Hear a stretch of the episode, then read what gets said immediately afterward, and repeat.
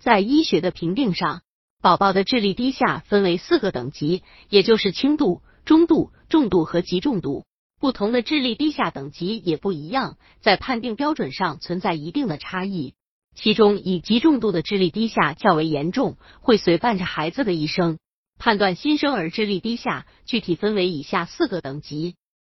百度搜索“慕课大巴”，下载更多早教资源。一、轻度智力低下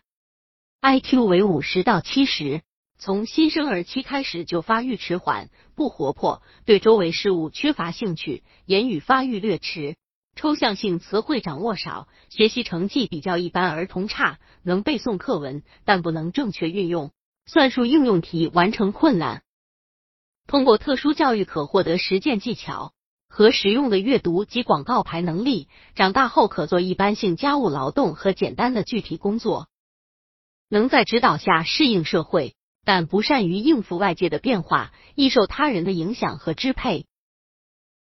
二、中度智力低下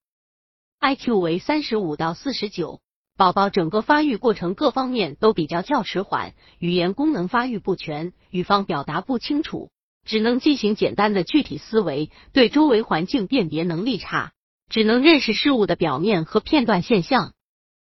经过长期教育和训练。可以学会简单的人际交往、基本安全习惯和简单的手工技巧。三、重度智力低下，IQ 为二十到三十四，发音含糊，极少说话，自我表达能力极差，理解能力低下，情感幼稚，动作笨拙，有一定的防卫能力，能躲避较大危险性的事物。经过系统的习惯训练，可养成简单的生活和卫生习惯。长大后，可在监督之下做些固定和最简单的体力劳动，生活需要他人照顾。四、极重重智力低下，IQ 低于二十，不能理解周围的一切事物，语言功能基本消失，不会真正辨认爸妈，常为无意识的嚎叫，缺乏自我保护的本能，感觉和知觉明显减退，手脚不灵活或终生不能行走。常有伴有多种残疾和癫痫反复发作，个人生活不能自理，大部分会在早年夭折。